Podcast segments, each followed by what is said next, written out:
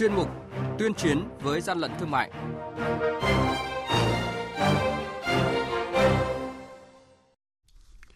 Thưa quý vị, thưa các bạn, quản lý thị trường Yên Bái bắt giữ lượng lớn hoa quả khô, đồ dùng điện tử không rõ nguồn gốc. Long An kiểm tra xử lý vi phạm trong hoạt động kinh doanh phân bón thuốc bảo vệ thực vật. Quản lý thị trường Yên Bái phối hợp với nhãn hiệu Ajinomoto tổ chức hội thảo tuyên truyền và hướng dẫn phân biệt bột ngọt Ajinomoto thật giả là những thông tin sẽ có trong chuyên mục tuyên chiến với gian lận thương mại ngày hôm nay.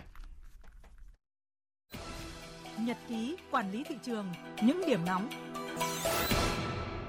Thưa quý vị và các bạn, đội quản lý thị trường số 3 thuộc Cục Quản lý Thị trường tỉnh Lạng Sơn vừa phối hợp với các lực lượng chức năng kiểm tra hai xe ô tô biển kiểm soát 12H6695 do ông Trần Ngọc Sinh, trú tại số 96 khu nhà thờ, thị trấn Lộc Bình, huyện Lộc Bình, tỉnh Lạng Sơn điều khiển và ô tô biển kiểm soát 12A00239 do ông Hoàng Văn Huân, địa chỉ thôn Còn Chuông, xã Tràng Phái, huyện Văn Quán, tỉnh Lạng Sơn điều khiển. Tại thời điểm kiểm tra, đoàn công tác phát hiện 1.344 sản phẩm thực phẩm không có hóa đơn chứng từ, chứng minh nguồn gốc nhập khẩu hợp pháp. Mới đây, Cục Quản lý Thị trường Đắk lắc phối hợp với các cơ quan chức năng tiến hành kiểm tra hai cửa hàng bán đồ thủ công mỹ nghệ trên đường Hai Bà Trưng và Phan bộ Châu, tỉnh Đắk lắc Tại đây, đoàn kiểm tra đã phát hiện và thu giữ hàng trăm kg thuốc Amacong có dấu hiệu giả mạo nhãn hiệu đã được bảo hộ theo quy định. Tại thời điểm kiểm tra, các vị thuốc này đã được sơ chế và đóng gói thành phẩm. Một số sản phẩm còn được gắn tem chống hàng giả của đơn vị sản xuất, nhưng chủ cơ sở kinh doanh chưa xuất trình được bất cứ loại giấy tờ gì chứng minh về chất lượng, nhãn hiệu hình ảnh, hàng hóa, nguồn gốc hợp pháp số hàng hóa này.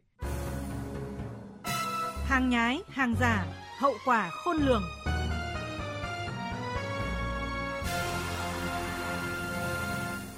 Thưa quý vị và các bạn, tại thị trấn Vĩnh Hưng, huyện Vĩnh Hưng, đội quản lý thị trường số 8 thuộc Cục Quản lý Thị trường tỉnh Long An vừa kiểm tra bắt giữ xe ô tô biển kiểm soát 66C10024 vận chuyển 180 bao đường cát có trọng lượng 27 tấn do nước ngoài sản xuất nhưng không có hóa đơn chứng từ chứng minh nguồn gốc hợp pháp. Đây là số đường nhập lậu khá lớn, gây thất thu ngân sách nhà nước không nhỏ. Hiệp hội Mía đường Việt Nam cho rằng gian lận thương mại, đường lậu từ Thái Lan đã gây tổn thất cho ngành mía đường Việt Nam trong thời gian dài và nghiêm trọng hơn trong 2 năm vừa qua. Ngành mía đường hội nhập trong hoàn cảnh cạnh tranh bất bình đẳng và gian lận thương mại sẽ đẩy nông dân trồng mía, doanh nghiệp chế biến đường chắc chắn sẽ chịu tổn hại to lớn, thậm chí ngành mía đường Việt Nam đứng trước nguy cơ bị xóa sổ.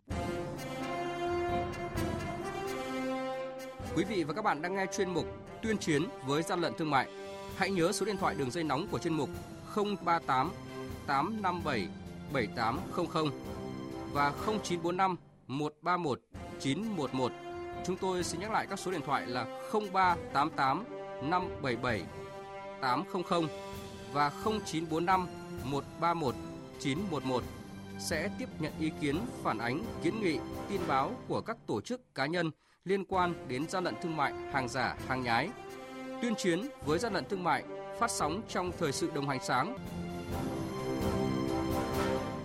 Thưa quý vị và các bạn, thực hiện đề án phòng chống buôn lậu, gian lận thương mại và hàng giả tại địa bàn, lĩnh vực trọng điểm nhằm đảm bảo sự tuân thủ pháp luật của các doanh nghiệp sản xuất kinh doanh trên địa bàn tỉnh Quảng Ninh, góp phần bình ổn thị trường, bảo vệ lợi ích hợp pháp của doanh nghiệp sản xuất, kinh doanh và người tiêu dùng. Cục Quản lý thị trường tỉnh Quảng Ninh đã ban hành kế hoạch kiểm tra chuyên đề tại ba thành phố trọng điểm của tỉnh là Hạ Long, Cẩm Phả và Uông Bí. Sau 10 ngày thực hiện, từ ngày 16 tháng 4 đến ngày 26 tháng 4, Cục Quản lý thị trường Quảng Ninh đã tiến hành kiểm tra xử lý gần 50 vụ vi phạm, phạt tiền gần 350 triệu đồng. Cụ thể, nội dung kiểm tra tập trung vào kiểm tra giấy chứng nhận đăng ký kinh doanh, giấy đăng ký doanh nghiệp kinh doanh, kiểm tra việc niêm yết giá hàng hóa, kiểm tra hóa đơn, chứng từ chứng minh nguồn gốc xuất xứ, nhãn hàng hóa, quyền sở hữu công nghiệp đối với một số nhãn hiệu hàng hóa được bảo hộ tại Việt Nam. Ông Nguyễn Công Định, Cục Quản lý Thị trường tỉnh Quảng Ninh cho biết. Các đối tượng sử dụng mọi phương thức thủ đoạn như lợi dụng chế độ ưu đãi, miễn kiểm tra của hải quan, chính sách ưu đãi, miễn thuế của cư dân biên giới, thuê người theo dõi các lực lượng chức năng, vận chuyển hàng theo từng công đoạn và sử dụng biển kiểm soát giả, cất giấu hàng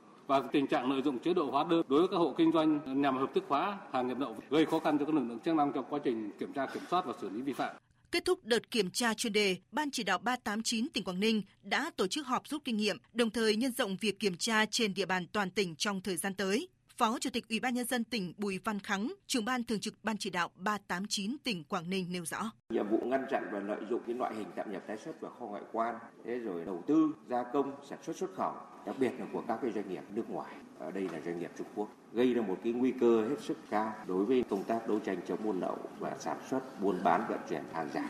Nếu chúng ta mà không thực hiện tốt công tác đấu tranh phòng chống nâng cao hiệu quả của các cơ quan quản lý nhà nước thì à, rất dễ sẽ trở thành nơi mà chuyển giao công nghệ cũ lạc hậu rồi tiêu thụ trung chuyển hàng sản xuất trái phép. Chung tay chống hàng gian, hàng giả, bảo vệ người tiêu dùng.